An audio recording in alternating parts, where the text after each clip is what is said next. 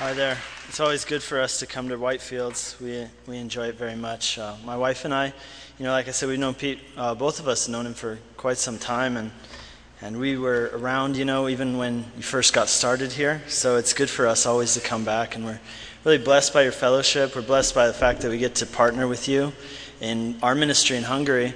And uh, really, you saw in the video that we have a good time at English Camp, but it really is a fruitful ministry.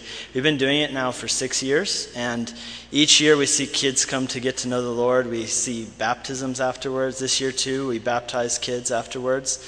And, um, and we started a youth group last year.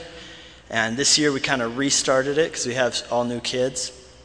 But we have kids coming, even unsaved kids coming every week on Saturdays, and they come and they hear the word and they're they're in fellowship with Christians. And it really is kind of a kind of like a, a full scale type of ministry that we do with these kids that we kind of share the gospel with them and, and incorporate into every part of their lives. And we really do see these kids' lives change, and it's it's a really big blessing to be part of it. The English camp is just one of the ministries that we do over there. It's probably our biggest outreach main thing that we're doing as a movement in Hungary is planting churches. So, a church that I pastor, I planted six, six and a half years ago, and just two months ago, our church branched out and started another church in a, in a town nearby. So, we are really blessed to partner with Whitefields, and it's always a blessing for us to come and visit you whenever we're here in Colorado. So, why don't we pray and we'll get into God's Word? Let's pray. Heavenly Father, we thank you that we can come before you as your people today. Lord, as your people who you've, whom you've called, whom you've redeemed by your blood. Lord, thank you that our story, our life story, is part of your grand story, Lord. And we want to bring you glory in the way that we live our lives. Lord, we want to bring fame to your name. We want to bring glory, Lord, that people would know you, that they would glorify your name in all the earth. So, Lord Jesus, we ask that as we turn to your word, that you would encourage us, that you would speak to us, that you'd challenge us, and we pray that you do all of that in Jesus' name. Amen. I'd like to read today from Acts chapter 4. It says this in Acts chapter 4, from verse 18. It says, So they called them and charged them, that is, the authorities called the disciples, the followers of Jesus, and they called them and charged them not to speak or to teach at all in the name of Jesus. But Peter and John answered them and said, Whether it is right in the sight of God to listen to you rather than to God, you must judge. For we cannot but speak of what we have seen and heard. He says, We can't do anything else. We can't do anything but speak of that which we have seen and heard. If I were to ask you a question, if I were to ask you a question, what is the Bible? How, what would you say to that? Uh, I hope that we can all agree that the Bible is the Word of God, but if you had to describe like what the Bible is, what would you say? How would you do that? If we were to go out on the street and ask people, what is the Bible? What do you think that most people would respond? I think probably people would say something like the Bible is a collection of ancient writings that contain wisdom for helping us navigate life. Others might say that the Bible is a collection of laws or rules that one must keep in order to please God or to win God's favor. But, you know, also for many Christians, the Bible is the source of our worldview, right? It tells us how things should be, tells us why things are the way that they are they tells us what God is like, and it tells us what's going to happen in the future. But I think one of the most important aspects of what the Bible is that we must see is that the Bible is essentially a story. It's a, it's a grand narrative. And it's not just a collection of random writings, there's a unity to it. Um, it doesn't just give us some insight into God in like random stories and letters, but what we see is that the Bible is a, a, grand narrative, meaning that it has, it's, a, it's a big story made up of a lot of little stories. And there's this one overarching story that's carried on from beginning to end, and that's what we call a grand narrative. And that narrative, that story that the Bible is, it's the story of God's mission in this world to redeem that which has been corrupted by sin. The Bible, right, if you look at it as a whole, it really even is built up like a story, right? You're introduced in the first chapters to the ideal. This is God's ideal. Man in relationship with God, without sin, without shame, living in harmony with each other, even in harmony with nature. And then we're introduced to the conflict, right? The problem. Sin enters the world and it, and it ruins that ideal that we began with. Then we see, of course, the foreshadowing to the solution, to the, to the conclusion. God tells us what he's going to do to fix that problem. There in Genesis chapter 3, it's called the Proto-Evangelium. It's, it's uh, Genesis 3.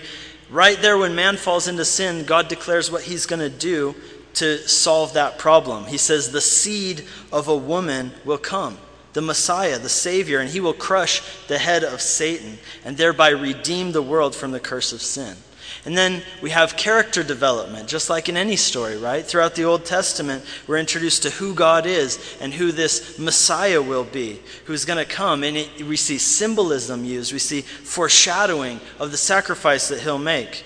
And again, like any story, because essentially every story, every movie that we watch that's built up like this, it's a reflection of this one grand story that's it's built in, it's hidden in our hearts, it's built into the very nature of who we are. We, we have this uh, as part of us. But we, we see this climax, right? Finally. Jesus Christ, God is man, he comes to the world, makes the ultimate uh, sacrifice, the cross of Calvary, where, where God takes the sin of mankind upon himself to provide the solution so we can be reconciled to him, so we can be forgiven, so we can have eternal life, so we can be redeemed. But again, the climax, obviously, that's not the end of the story. Uh, the next thing that happens, right, the book of Acts, people go out, they must spread the message so people can believe, so it can become a reality in their life. And then we see the conclusion. We go from the book of Acts just straight to the conclusion. The end of all things, Satan is judged, an end is put to sin and to pain. What's interesting, of course, is that part of the story is left out. There's something that's missing. It's, it's a bit unfinished, you could say, because we go from spreading this good news until, and then all of a sudden we're at the end of the story. And the question is, how do we get from the book of Acts to the book of Revelation?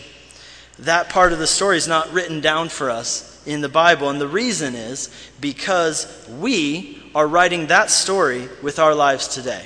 And that's what I want to talk about today. That we are writing that story with our lives today. The book of Acts really has no conclusion because it continues on today with establishing churches, preaching the gospel, going out and proclaiming what Jesus did on the cross. And it's been said, of course, that every generation essentially writes their own chapter to the book of Acts. They tell the stories of how God has worked in their generation, the great things He's done, and the way that He's carried out His mission through them. That's God's story. And we are living in it. We are living in it, and we get to live in it. We get to live it out. Now, how amazing is that? Just think about it that your story is part of God's story. And the point when you put your faith in Jesus and you joined yourself to Him, your story became part of His grand story. And as Christians, of course, because of that, our goal is to live in a way that is faithful to God's story because we are part of it. One of the main ways that God communicates to us in His Word is also through stories, through narrative. That's interesting, right? Because because you could say that if God really just wanted to give us instructions about what He's like or how to live life, uh, well, then He could have done that in a different format. Right? Maybe like an instruction manual or a how to book or a handbook. And you know, there could be a chapter dedicated to marriage. Then we wouldn't then we would know everything we need to know about marriage from God's perspective. We wouldn't have to have all these Christian books all the time, you know, and have these Bible studies about Christian books. It'd just be really clear. Just turn to page 3,520, and there you can read all about marriage and just get it over with, you know? And uh, it would be in a how to manual, it'd be real clear and easy. There could be one chapter dedicated to the character of God, you know? And one chapter dedicated to end times. Then we wouldn't have to like split up all the time and have different churches based on, well, I think it's like that and I think it's like this. And, you know, we wouldn't have to discuss the nature of God or things like this because it'd just all be written down for us, you know, how to treat our neighbors. They could have all kinds of cool chapters. But that's not how God chose to speak to us. The main way that He chose to speak to us is through stories.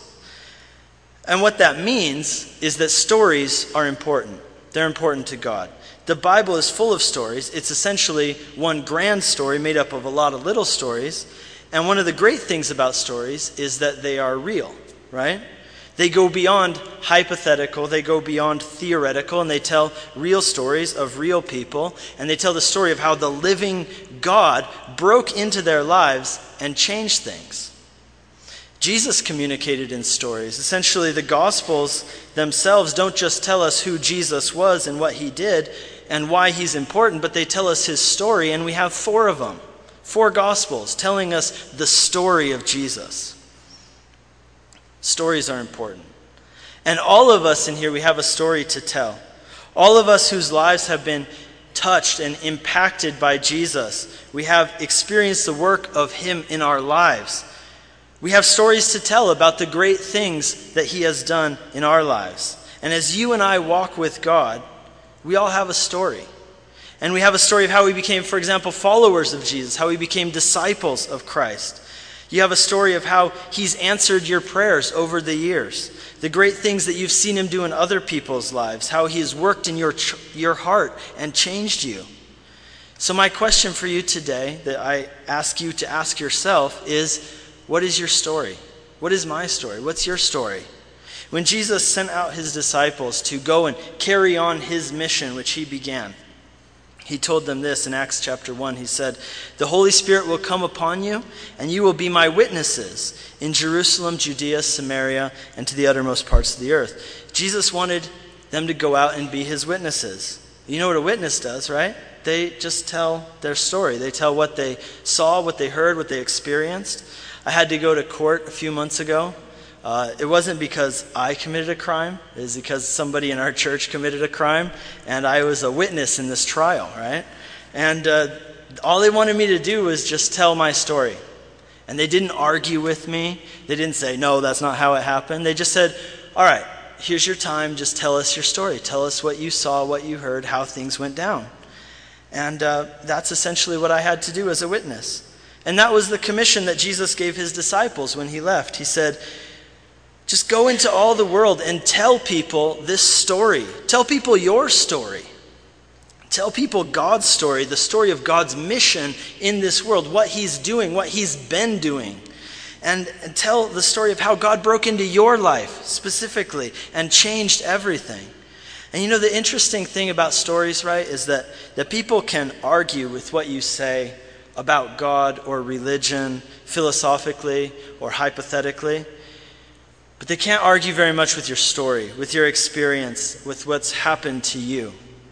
That's why what I notice about the Apostle Paul in the New Testament, especially in the book of Acts, when he goes around uh, and he preaches essentially, but most of his preaching, when he, you know, he speaks before kings and authorities, what does he do? He just tells his story, right? He tells the story about, he says, I started out as a hater of Christians. I was an enemy of Jesus Christ. And I became a Christian myself because Jesus came and just showed up in my face and knocked me down and changed my life. That was his story. He said, God found me, God intervened in my life, and everything changed. And you and I, right, we are called to be witnesses in the same way. We're called to be faithful, to tell our stories for God's glory. I would even go so far as to say that you and I, if we, we have a story, and we all do, since we have a story of what God's done in our lives, I would say that this is a divine or a, a holy obligation to tell those stories of God's glory. Because the stories of the great things that God has done, they bring Him glory. They strengthen the faith of other believers. And we should be telling those stories over and over and over. If you think about the parable of the talents in Matthew chapter 25, you remember that um, each of the three servants was entrusted with a certain number of talents, which was amount of money, by the king. And they were responsible to be stewards of these coins or these monies. And the king came back from his journey and he asked uh, these servants to give an account of what they had done with what had been entrusted to them. And the first one, of course, had used his talents wisely and he got more talents. The second one had done the same. But the third one had just put his talents in the ground and had done nothing with them. And he told the master, he said, I was just afraid of you because uh, I was scared that I would mess it up. So I just did nothing. I just put it in the ground and left it there. And one of the points of this parable is that God wants us to use those things which He has given us for His purposes, for His glory, for His mission to seek and save the lost. And He will call us to account for how we use those things. And I believe that our stories of the great things that God's done in our lives, these are, these are falling into the category of talents as well. You know, uh, it would be wrong for us to just bury these things, to bury these stories, and not use them for His purpose and His mission. So let me tell you some stories. Uh, last January, so I have three kids, right? One of them is adopted. He was a, a, foster kid that we've had in our household for a few years, and we just adopted him and uh, just finished the process real recently. Um, then I have a four year old son and a one and a half year old daughter. So in January last year, my daughter was born there in Eger, and the day that she was born, everything was, was going great with, our, with Rosemary's pregnancy. It was actually one of those things, I'm sure you've had that kind of experience, right? Where you just had like, she just had such an easy pregnancy, and everything was just going so smooth that it was almost a little daunting. Like, this is a little too smooth. Something's got to mess up here. And uh, the day that uh, our daughter was born, uh, there were, everything was fine, and my wife went into labor naturally. But at one point, her contractions went from being nine minutes apart to being like uh, two minutes apart. And my wife could feel that there was something wrong with the baby. The baby was panicking in her tummy. And uh, so we rushed to the hospital. And at that moment, I mean, at that point, we still thought things were okay. They took my wife into the room to examine her and get her ready. And the next thing I know, the doctor just comes running out of the. Uh, out of that department. I, I had to stay out in the hallway. And so he comes running out the door, and uh, he was like freaked out. And he's like yelling at people and running around. And the only thing he said to me is, he said, There's a problem with the baby. And that was all I heard. And the next couple minutes, uh, 20, 30 people ran into that room where my wife had been. And. Um, and what had happened is that the baby hadn't gotten oxygen for some time. She had been suffocating. And there were some other complications as well. They couldn't find a heartbeat. And that day, right, I had to wait for like four hours just to find out whether or not my baby was even alive. Finally, the doctor came and told me, yeah, she's alive, but she said, there's a good chance that your daughter's not going to live through the first 24 hours. And even if she does, it's almost certain that she's going to have lifelong disabilities because she went for, without oxygen for a long time. And they said she has suffered brain damage. So they took our daughter to Budapest in a special ambulance, and she was in a coma. They were keeping her alive with machines, and uh, she was actually in critical condition for a week. And during that time, they did a blood test, and they found this enzyme in my daughter's blood that indicated brain damage. Uh, normal level of this enzyme, for example, would be 25 count. Uh, our daughter's level was 1,500. And so they said that with a level like that, there was a good chance that if she ever woke up out of the coma, that she would uh, likely be vegetative. And um, all we could do was pray, you know. We asked everyone we could possibly ask to pray for her. We used the internet and sent stuff out. And I know that some of you know that already because you did pray for her, and we're very thankful for that. Uh, a few weeks ago, we had a couple visit our church in Eger, and we had never met them before. But as we got to talking, uh, he said, Oh, hey, I know who you are, right? He said, You're the one with the daughter who was sick. He said, We, we got emails about that. We were praying for you. And I was able to say, Yeah, that's my daughter. She's right there playing with all the other kids. Uh, to make a long story short, my daughter survived that first 24 hours.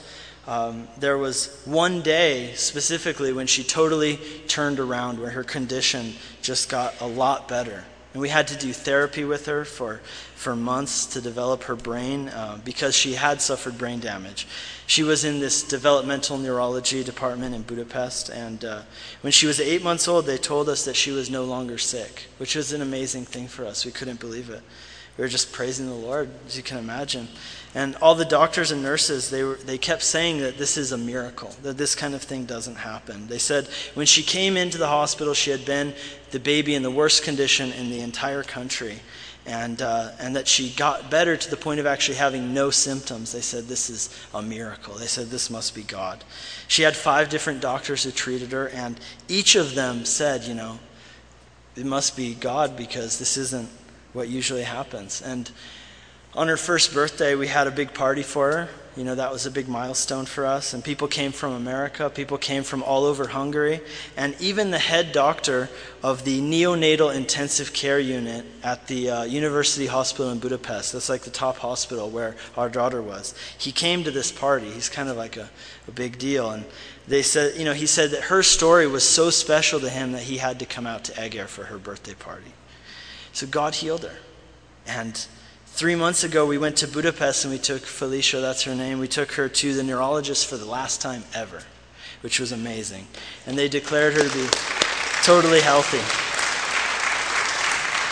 And they told us that we never need to bring her back again, which is awesome, you know? It's amazing. And that is a story that's ours to tell of God's glory. And that's a story that we tell to everybody. Believe me, I tell the people at the shop down the street, I tell my hairdresser, I tell anybody who will listen to me for more than five minutes. I tell the students that I teach English to, I tell them that it was God who healed this little girl. And that's my story, that's our story. And we're going to tell it over and over and over because that is to God's glory. In First, er, First Chronicles, chapter 16, David says this. He says this from verse 8. He says, Give thanks to the Lord, call upon his name. And he says this Make known his deeds among the peoples.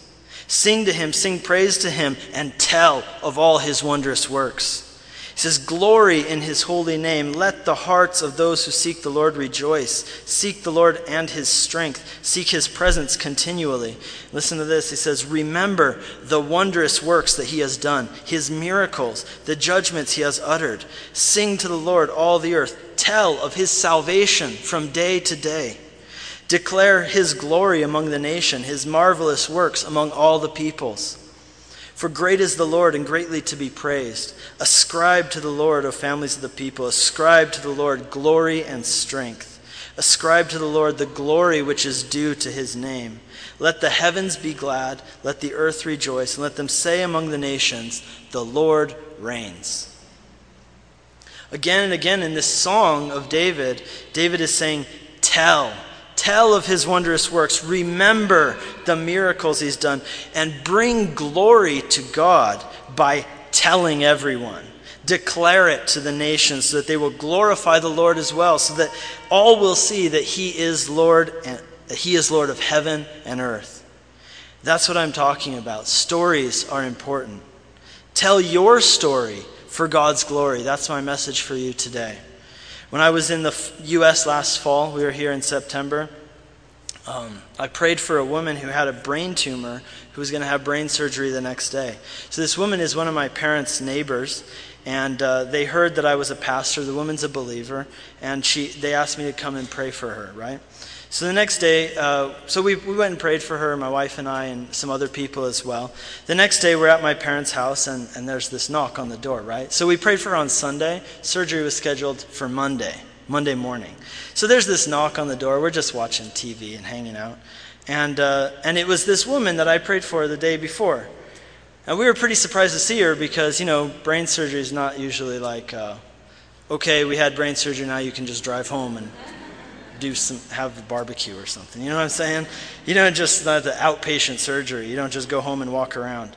So she came to tell us what had happened to her at the hospital. She had gone into the hospital. They were preparing her for surgery, and this is the interesting thing. They even shaved part of her head where they were going to cut her, and uh, and literally, I mean, part of her hair was shaved off.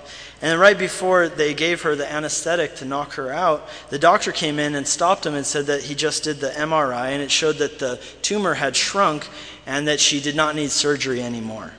Which is amazing, right? And the doctor said that kind of thing doesn't happen with this tumor that she had. He, he had given her no hope that this was going to get any better. And uh, he couldn't explain it. And to this day, almost a year later, that tumor is, uh, is, hasn't grown back. That's her story. That's a story that she can tell over and over to the glory of God. We have a church blog. We, uh, we have a blog that's written by a woman in our church. Her name's Agi. You know, it, there's not a lot of literature in Hungarian for, for Christians and for, about Bible stuff and testimonies and stuff. So we have a church blog, and it's viewed by quite a few people in the country. And she wrote an article a few months ago about her earthly father and about how she experienced the true love of a father when she came to know the Lord. That's the kind of thing I'm talking about, that she told her story of what God had done in her life. And I know there are many people who would say, well, my story is not that great, right? My story is kind of boring, in fact. Nothing special has ever really happened to me. I'm not sure I ever experienced a miracle. You know, you, you feel like my testimony is pretty weak. You know, I didn't, I didn't ever like do drugs and like shoot them into my eyeballs and like live in a trash can. You know what I'm saying? I just they're like I just grew up in a Christian family and I told they told me the gospel and I just believed it and I went to church all the time and that's all. That's boring, right? But that's your story and that's an important story. That's a very important story. You know why? Because it shows people that it's not just the, the super crazy, ultra bad people who need Jesus.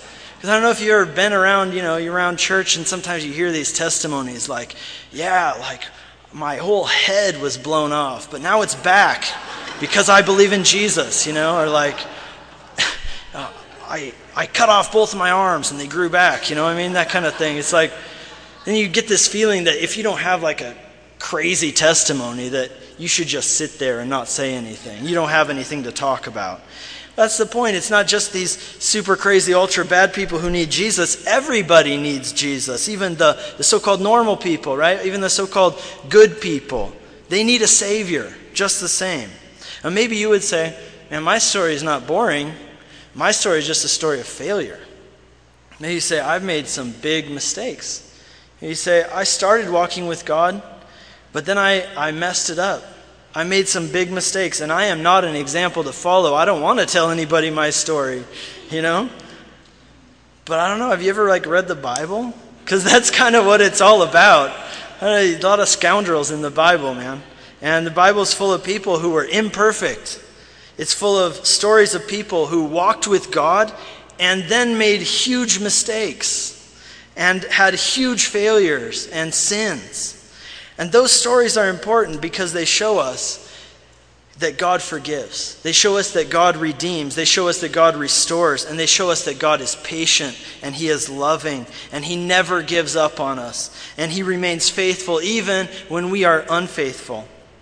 One last story. There was a woman in our church. Uh, she was raised in a Christian home. She's, uh, she's probably in her mid 40s now. Uh, as she had grown up, you know, she had attended church. She went to university, met a, a, great Christian guy. He was studying to become a pastor at a seminary there in Hungary. And uh, they got married, had some kids, you know, three kids. He became a pastor. They moved out to this town. He pastored uh, a circuit of churches. And, uh, you know, everything looked great from the outside. And after they had been married for many years, like I think 13 or 14 years, she sinned and uh, she left her husband. There was another man, and, uh, and her husband lost his position as pastor. It was a big mess. It was sad. It was painful. And one of her kids, who was a teenager at the time, started attending our church. And this woman started showing up at the church sometimes as well. And she never wanted to be involved. She just, uh, she didn't even want to talk to anyone. She would just come in, sit down, she just wanted to hear God's word and go home. But over time, God began to heal her and He began to restore her. And the kindness of the Lord led her to repentance. And she began this process of healing and restoration.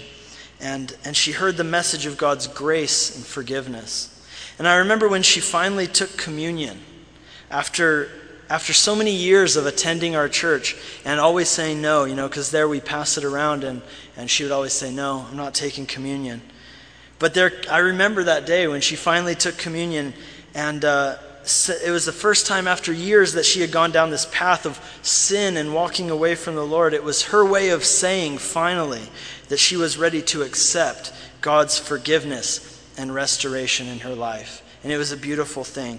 And I always tell our church that same message that it's so important that they would share their stories of God's work in their lives, even if their story is imperfect, because that glorifies Him.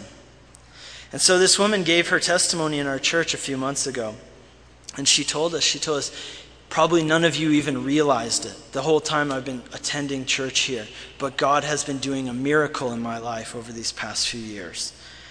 Uh, she told us how she had sinned because she thought that she would be happier that way. And then she talked about the consequences of her sin and how she had, had to deal with it. And then she told us about how she had been studying the Word of God with us in the church. And for the first time in her life, after 40 something years of attending church, for the first time in her life, she understood the message of God's grace. That it's not about what she has to do for him, it's not about her performance, but it's about what he has done for her on the cross of Calvary. And she told us about how she found true freedom and restoration in Christ, and that God had pursued her, the sheep the one lamb who had wandered away from the flock. God had pursued her and had brought her back to himself. And I always tell our church that it's so important that we all have a story for God's glory, and we have a responsibility, a divine obligation to share it. Her story is essentially one of, of failure, but it is one of God's faithfulness, and that brings him so much glory. 2 Timothy 2:13 it says if we are faithless he remains faithful for he cannot deny himself. That's a story that brings God glory. And I want to encourage you to ask yourself today, what is your story? What has been your experience with God? What testimony do you have to share? And I would encourage you to share your stories about God's work in your life. Tell them every time you get the chance. Tell them over and over and over. Those stories bring glory to God.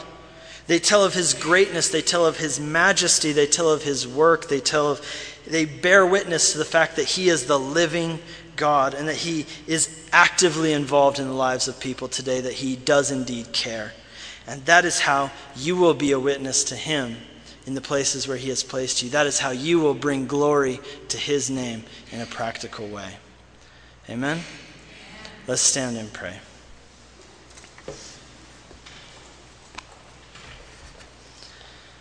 Oh, Jesus, we thank you for your grand story of redemption. And we thank you that, Lord, you have redeemed us and called us to yourself.